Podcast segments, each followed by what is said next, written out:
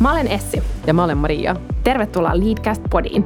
Tässä podissa me keskustellaan Suomen liike-elämän vaikuttajien, yrittäjien ja muiden huippujen kanssa heidän urapoluistaan ja johtajuudesta.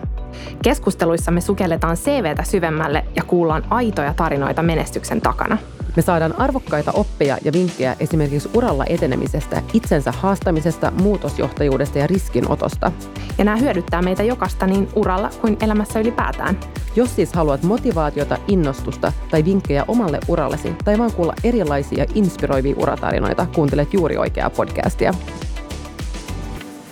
Tänään meillä on ilo ja kunnia saada vieraaksi Kai Telanne, Alma Median toimitusjohtaja ja hallitusammattilainen. Tämä kauppatieteiden maisteri on tehnyt uransa media-alalla ja ennen Alma Mediaa hän toimi Aamulehdessä 15 vuotta, joista viimeiset neljä sen toimitusjohtajana. Kain perheeseen kuuluu vaimo ja kolme lasta ja hän on intohimoinen tenniksen ja golfin pelaaja.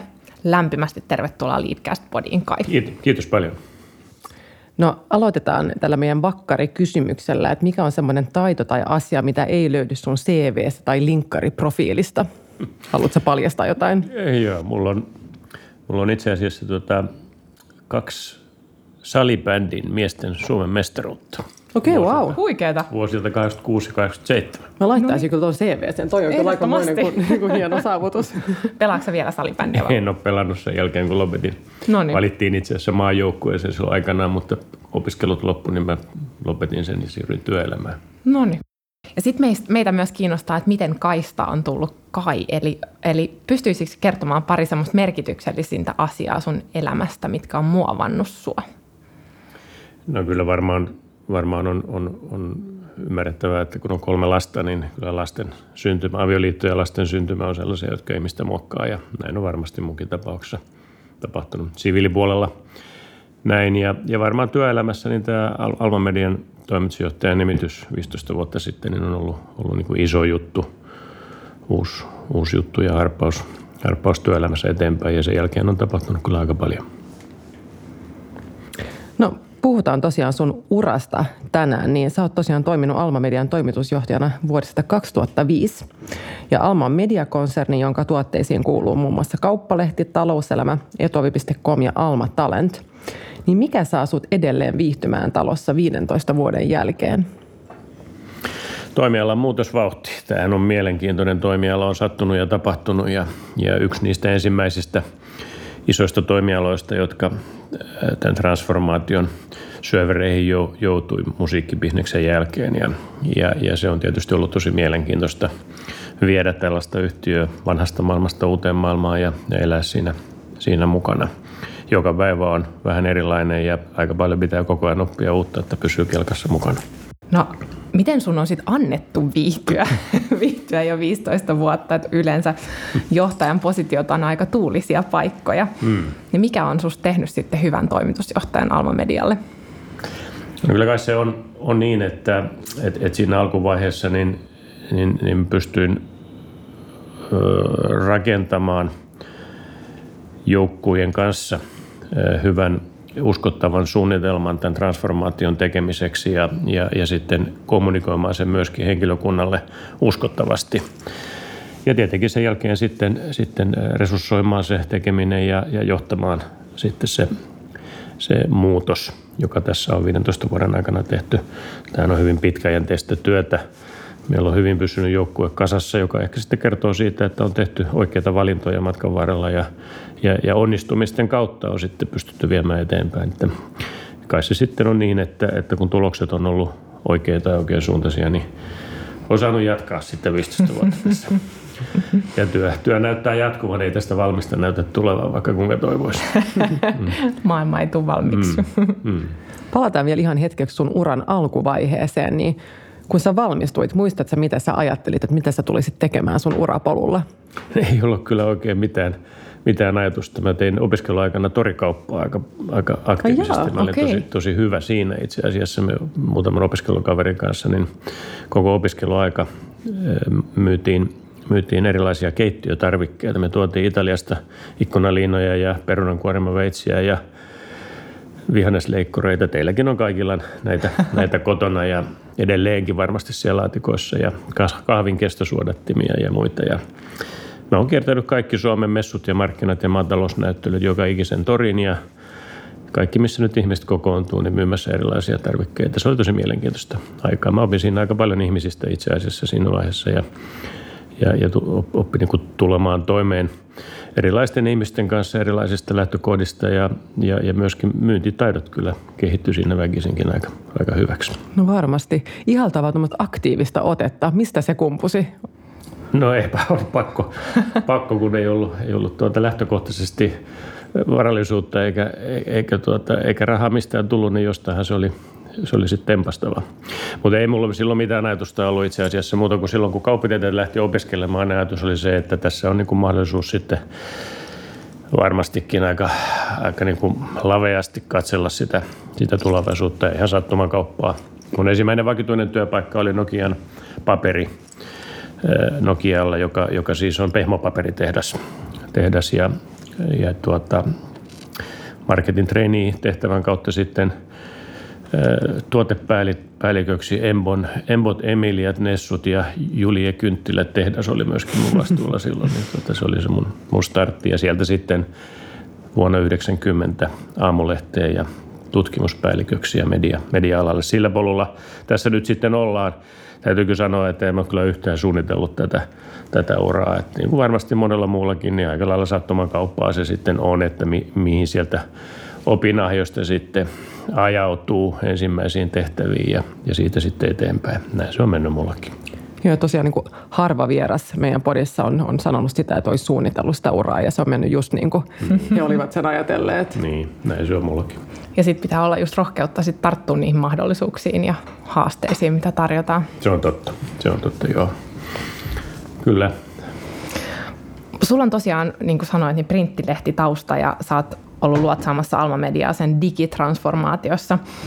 Ja keväällähän Alma myi maakunta- ja paikallislehtensä Sanomalle.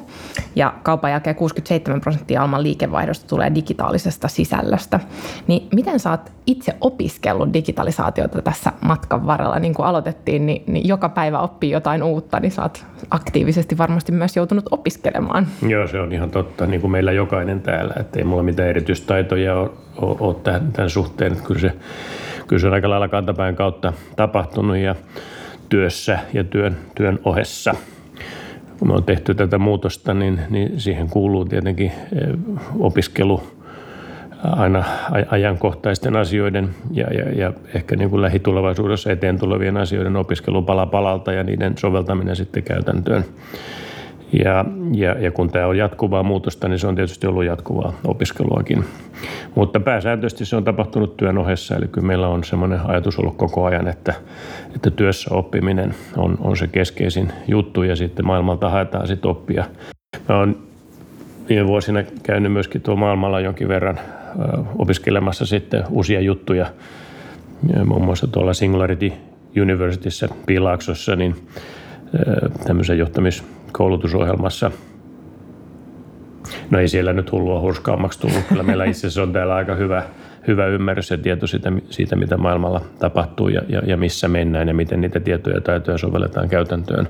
Mutta on välillä hyvä käydä tietysti katsomassa ulkoa, että mitä, mitä siellä tapahtuu. Mm, tarkistamassa, niin. onko oma tietotaso sitten ajantasa. Joo, joo kyllä, näin on. Mikä sun tärkein oppi oli sieltä, sieltä että mitä esimerkiksi samankaltaisuutta löytyi?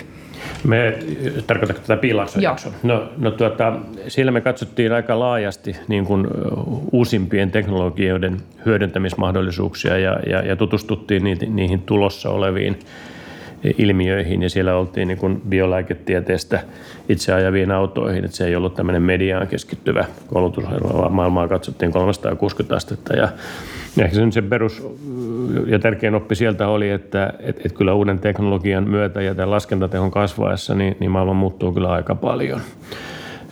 Lääketieteen alalla tai biologiassa tai, tai, tai muutenkin teknologiassa, niin aika mielenkiintoisia juttuja. Semmoisia, mitä ei kyllä ole mitenkään osannut kuvitella eikä ajatella aikaisemmin ennen kuin oikeasti näkee, että joku on siinä tutkimuksessa aika pitkällä.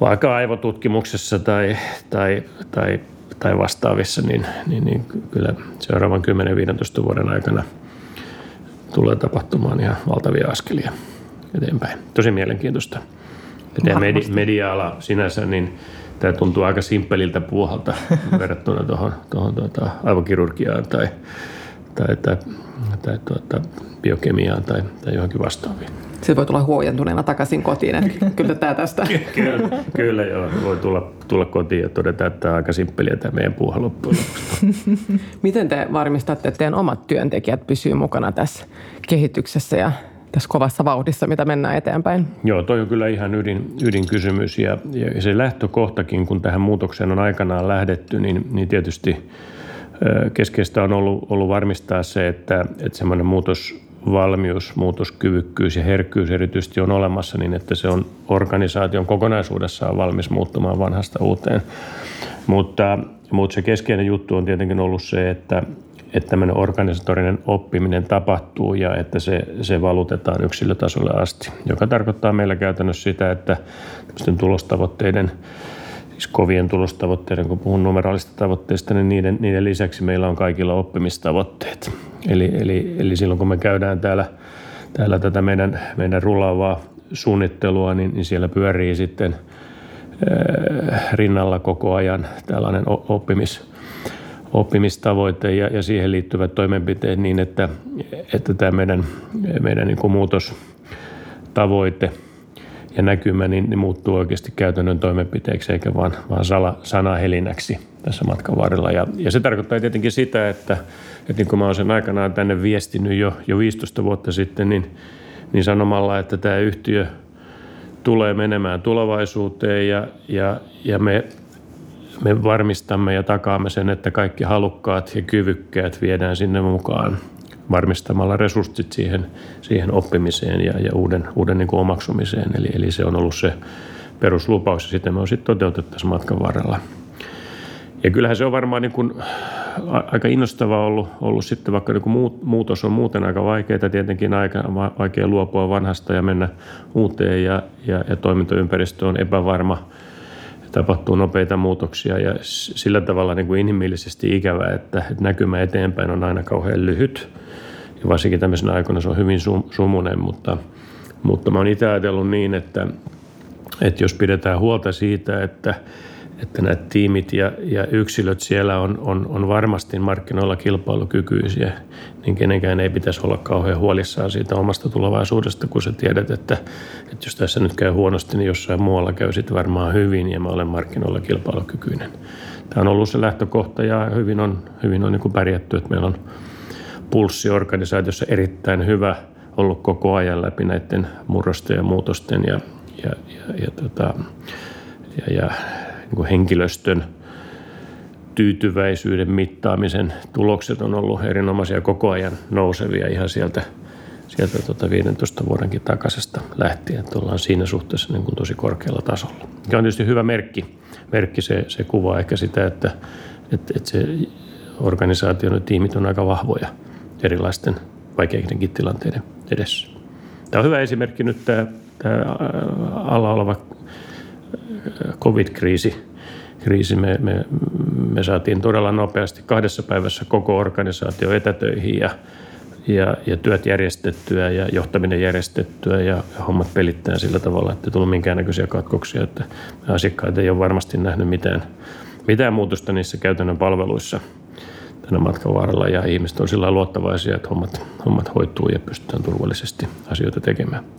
Se on, Se hieno. on hyvä hyvä merkki. Ei tarvitse kenenkään pelätä, että tehdään jotain tyhmiä juttuja.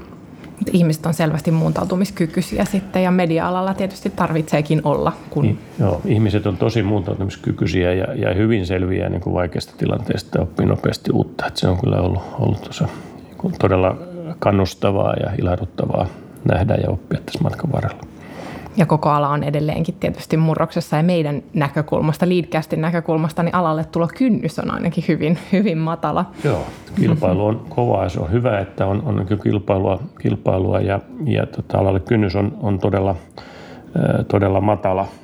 Me ollaan, voi sanoa, että tässä matkan varrella niin toimiala on siirtynyt tämmöisestä maakuntasarjasta niin globaaliin kilpailuun. Et mm. Mehän taistellaan mainonnan markkinalla kaikkia maailman medioita – vastaan niin sanotusti, on ne sitten podcasteja tai, tai sosiaalisen median verkostoja tai, tai, tai medioita, että, että, että mainontaa ostetaan sieltä täältä ja, ja, ja, ja, ja hyvin erilaisilla niin kuin mekanismeilla. Kyllä maailma oli todella yksinkertainen silloin vielä 90-luvun alussa, kun mä oon tullut alalle verrattuna tämän päivän maailmaan. Mutta niin vaan tässä on opittu toimimaan ja se on, se on tosi mielenkiintoista. Niinpä. Tämä jakso on tehty yhteistyössä Boston Consulting Groupin kanssa. BCG haluaa tukea työntekijöitään kaikissa eri elämänvaiheissa, myös silloin kun perheen perustaminen on ajankohtaista. Family at BCG tarkoituksena on auttaa yhdistämään mielenkiintoinen ja haastava ura vanhemmuuteen ja perheelämään. Hankkeella on lisätty joustavuutta ja työntekijöiden omia vaikutusmahdollisuuksia esimerkiksi matkustusmääriin. Lisäksi Family at BCG-verkosto tarjoaa vertaistukea vanhemmuuteen ja miksei ihan vain elämään yleensä. Ihan mahtava hanke siis. Teillä on käytössä tämmöinen, äh, tota, tai ollut jo vuosia käytössä tämmöinen rullaava strategiaprosessi, jotta esimerkiksi päätöksenteko olisi riittävän nopeaa, mm. niin kerro siitä. No joo, tämä lähti liikkeelle itse asiassa jo 15 vuotta sitten, kun, kun tähän tehtävään itse, itse tulin ja, ja, ja totesin, että, että tuota, tämä maailma muuttuu niin nopeasti, että tämmöinen perinteinen vuosisuunnittelu, jossa aina syksyllä kokoonnutaan kampaviinereiden ääreen pitkäksi aikaa miettimään niin kuin tulevaa vuotta – ja, ja, ja käytetään siihen kolme kuukautta aikaa ja, ja sitten lyödään lukkoon joulukuussa ja sitten kuvitellaan, että sen suunnitelman mukaan voi elää. No ainakaan täällä media-alalla, niin sehän on ollut tammikuun ekapäivänä jo vanha se suunnitelma ja silloin mä totesin, että näin ei voida kyllä mennä. Tässä on mitään järkeä tehdä tämmöistä rypistystä vuodenvaihteessa, vaan, vaan meidän pitää päästä sellaiseen toimintamalliin, jossa me sopeudutaan siihen ympärillä olevaan muutokseen ja niin kuin livenä, voisi sanoa, ja, ja, ja tehdään, tehdään sitä suunnittelua ja toteutustyötä siinä ajassa koko ajan. Ja silloin me siirryttiin jo, jo heti, heti tuota, taisi olla 2006 tai 2007, kun saatiin tämä ajatus kasaan kunnolla, niin tämmöiseen rullaavaan suunnitteluun, joka käytännössä tarkoittaa vain sitä, että et, et meillä on semmoinen johtamisjärjestelmä, joka, joka on, on niin rakennettu tällaisen kvartaalistrategisen suunnittelun pohjalle ja sen toteutuksen pohjalle. Eli meillä on strategi, johdon strategia, johtoryhmän strategiapalaverit eh, joka kvartaali – ja siihen liittyvä tämmöinen review-käytäntö. Mä käyn itse asiassa näiden liiketoimintayksiköiden kanssa kuukausittain tämmöisen review-käytännön, jossa me seurataan, miten siellä liiketoiminnassa nämä menee ja sitten me justerataan sitä tekemistä koko ajan livenä sen mukaan, miltä niin kuin maailma näyttää ja mitä siellä voi tehdä. Ja sitten tässä kvartaalikokouksessa me, me, me sitten pannaan niin kuin koko firman asiat aina, katsotaan, että mitä siellä on menossa – missä me on, niin kuin, ollaan, ollaan niin kuin linjassa ja putkessa ja mitä justeerauksia täytyy mahdollisesti tehdä ja sitten niitä justeerataan siinä kvartaalipohjalta ja taas mennään eteenpäin. Jolloin meillä ei synny tämmöistä, me ei tehdä tämmöistä niin kuin vuosisuunnittelu periodia ollenkaan, vaan meillä syntyy vuosisuunnitelmat ja pitemmätkin suunnitelmat, niin siinä matkan varrella koko ajan. Ne päivittyy niin kuin reaaliaikaisesti. Mm. Että se on oikeastaan niin kuin minä tahansa ajankohtana mä voin tästä näyttää ja sanoa seuraavat 12 kuukautta tai kolme vuotta – eteenpäin, ottaa poikkileikkauksia. Tässä se pläni on, että jos joku haluaa meiltä seuraavalle 12 kuukautta toimintasuunnitelmaa, niin voin sen tästä toimittaa, että se on tässä näin. Ei se tarvitse mitään erillistä suunnitelmaa. Ja tämä on osoittautunut hyväksi.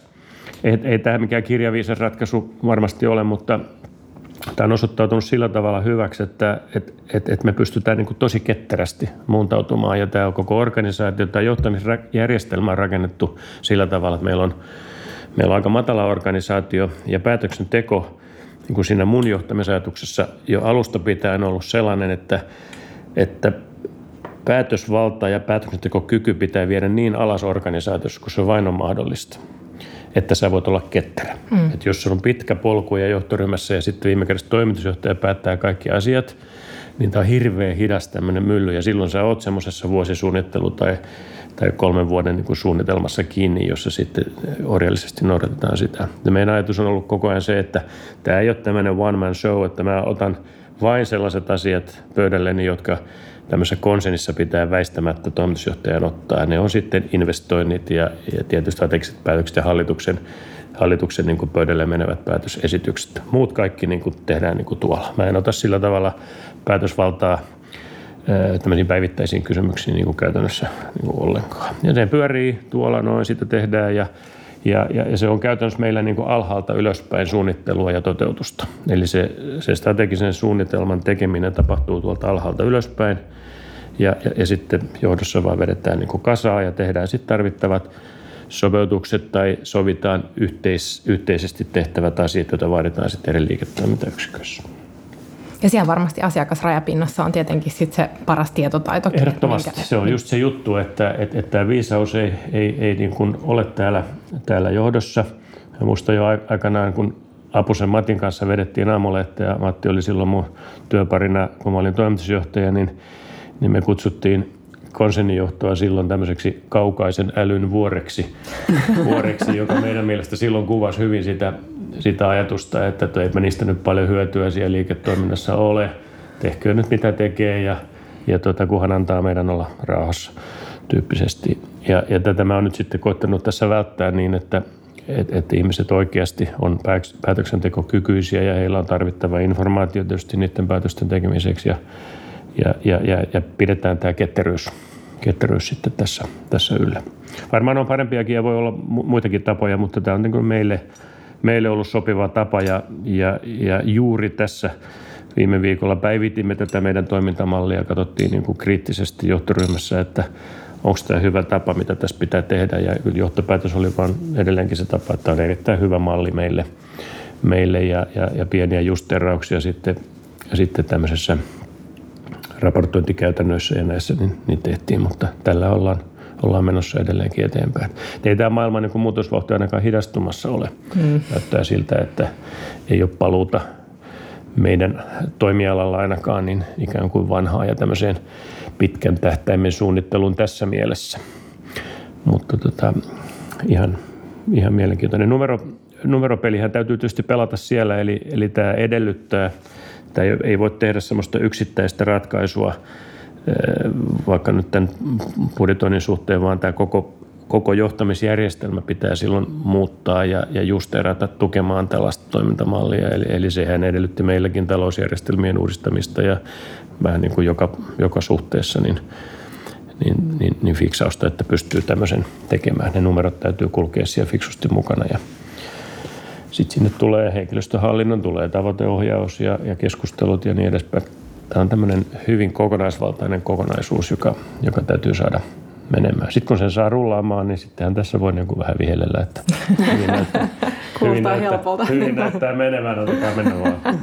Tämä ennakoitkin meidän, meidän kysymyksiä, joka olisi ollut, että miten tämä rullaava strategiaprosessi, tai mitä se on edellyttänyt johtamisessa, mutta tota, mua kiinnostaisi myös kysyä siitä, että miten äh, tota, tähän malliin ollaan oltu niin kuin va- valmiita ottaa se vastaan. Mun mielestä kuulostaa hienolta, että se päätösvalta tota, annetaan niin alas kuin mahdollista, mutta onko niin johtoportaalla oltu sitten heti valmiita tähän ja myös sitten ne henkilöt, joille annetaan sitä päätösvaltaa, onko se kykyisiä sitten ottamaan sen vastaan? Joo, toi on kyllä hyvä kysymys ja se ei voi tapahtua sillä napsauttamalla, että et silloin aikanaan kun tätä muutosta lähdettiin, lähdettiin tekemään, niin kyllä mä käytin tosi paljon aikaa kommunikoidakseni sen, että mitä tässä on tulossa ja mitä meidän pitää tehdä.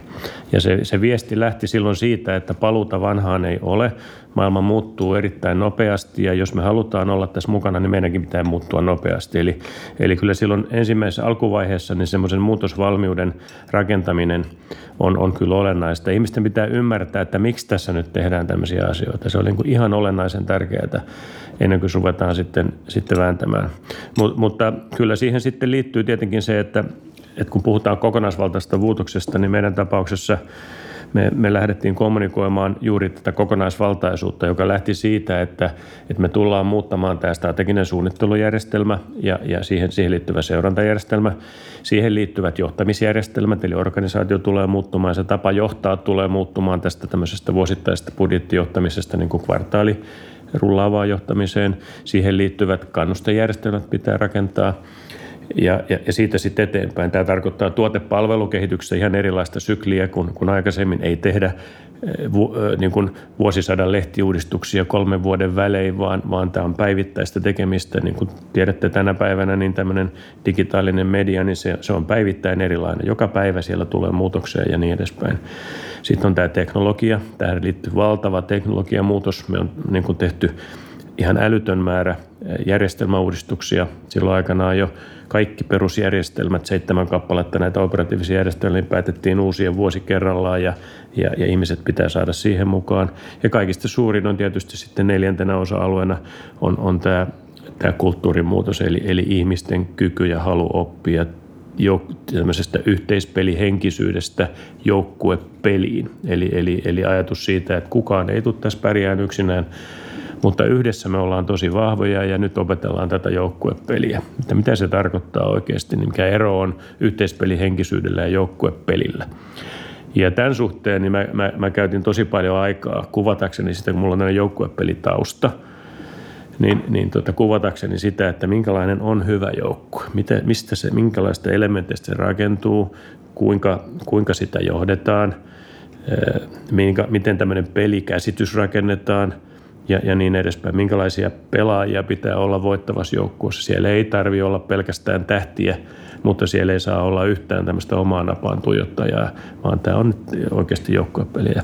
Sitä ajatusta on sitten viety tietenkin siinä päivittäisessä tekemisessä, se pitää näkyä siinä päivittäisessä tekemisessä ja sitten tässä oppimisessa. Että kyllä meillä on niin hyvin voimakkaasti tämän 15 vuoden aikana tämä organisatorinen oppiminen ja myöskin henkilötason oppiminen keskittynyt siihen, että miten tätä joukkuepeliä niin pelataan, miten sä oot hyvä, hyvä joko tiimin jäsenenä tai, tai, tai tiimin vetäjänä ja, ja, ja miten sä teet sitä yhdessä muiden kanssa. Meidän resurssit tämän kokonaan firmana ei riitä siihen, että me kukkoiltaisiin tuolla jotenkin niin kuin yksittäisenä susin, vaan meidän pitää oikeasti pystyä tekemään yhteistyötä, että saadaan niin kuin kaikki resurssit kaikkien käyttöön.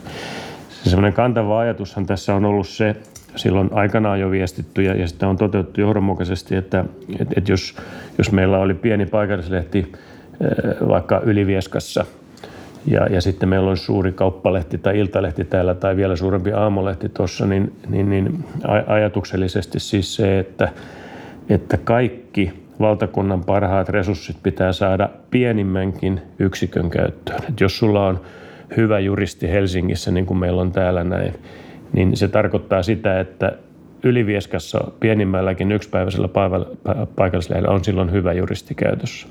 Tai jos sulla on hyvä tekninen virtuosi, joka ymmärtää jonkun teknologian ylivoimasti, niin sillä Ylivieskassa olevalla pienemmällä lehdellä pitää olla käytössä se resurssi, josta tulee se yhteinen voima. Ja tätä on niin kuin yritetty täällä viedä kohtuullisen hyvällä menestyksellä. Sitten tulee välillä tulee vähän niin kuin takapakkiakin, kun ei enää muisteta ja ymmärretä, että tämä oli tämä pelin henki ja niin edespäin. Mutta tämä on ollut se ehkä niin kuin kaikkein suurin almaa eteenpäin viemä voima, joka on sitten eh, tuonut sitä menestystä myöskin eteenpäin. Nyt on saatu riittävän vauhdikkaasti vietyä, vietyä niin yhdessä tätä muutosta eteenpäin.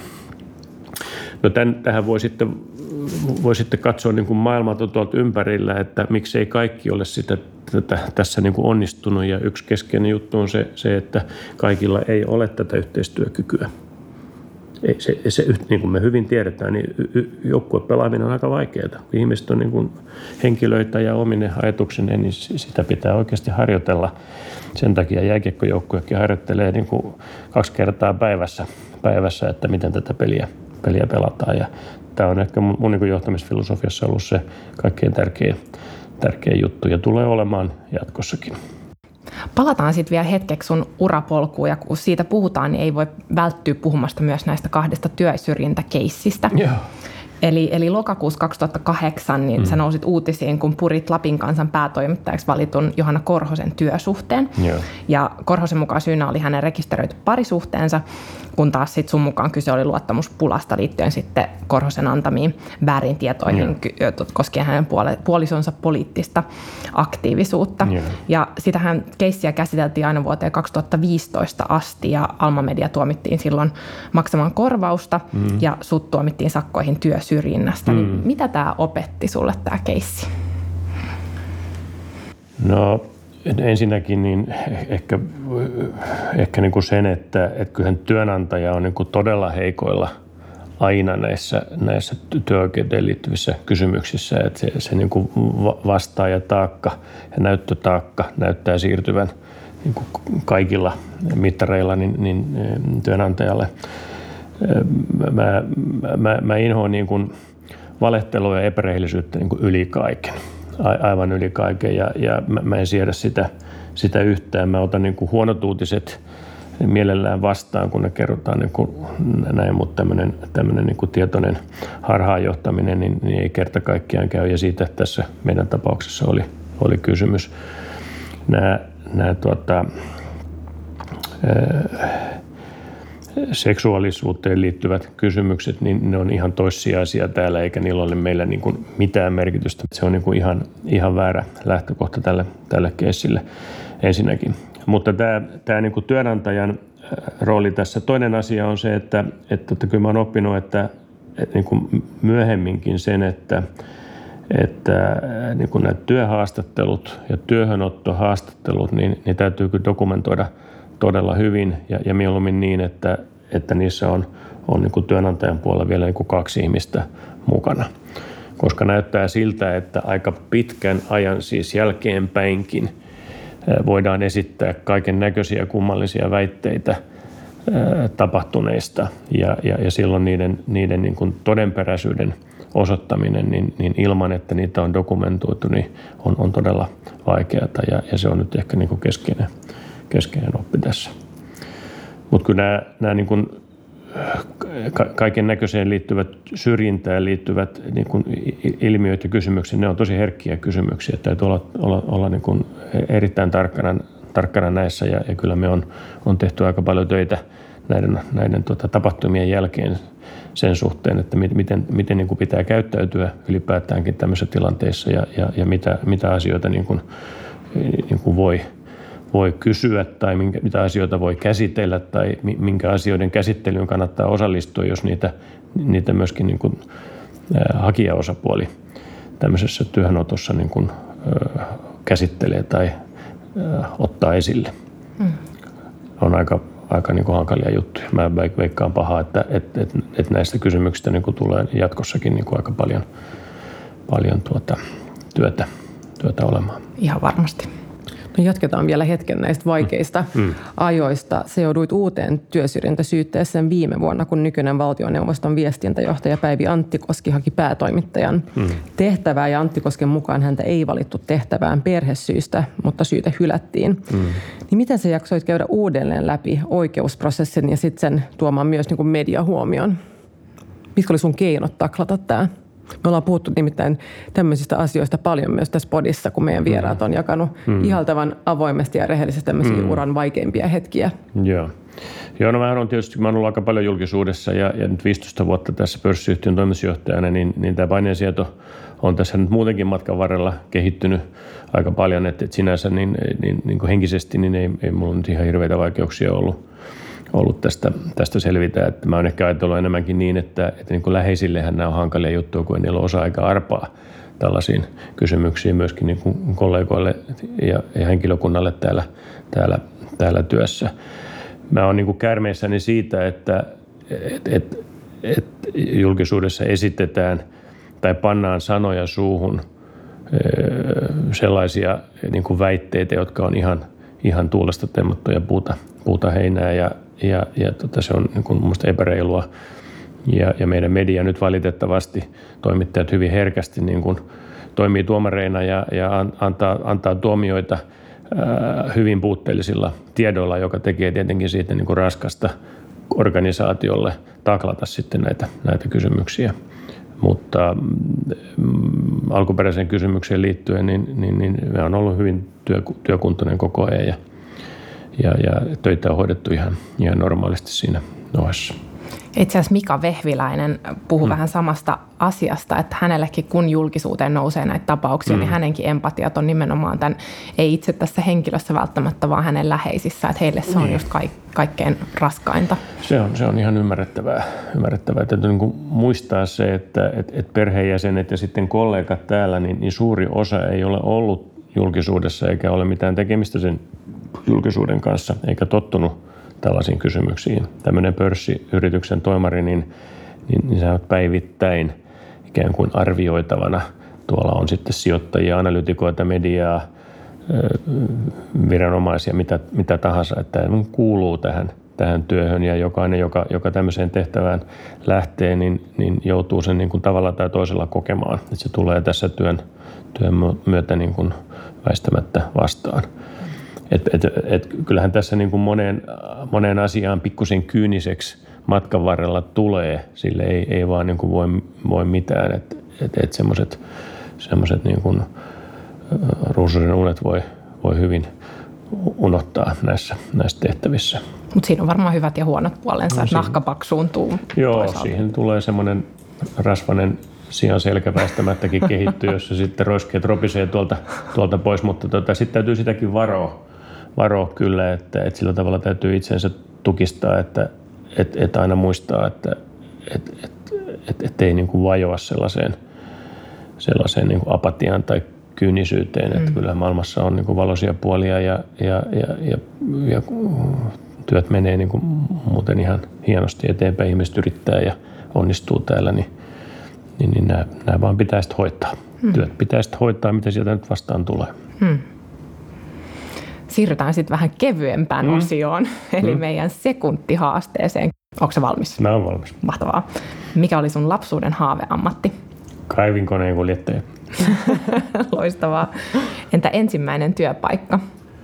Mä olin sahalla itse asiassa apupoikana ensimmäisenä, ensimmäisenä ja sitten heti, heti perään sen jälkeen nuorten urheiluohjaajana Tampereen kaupungilla.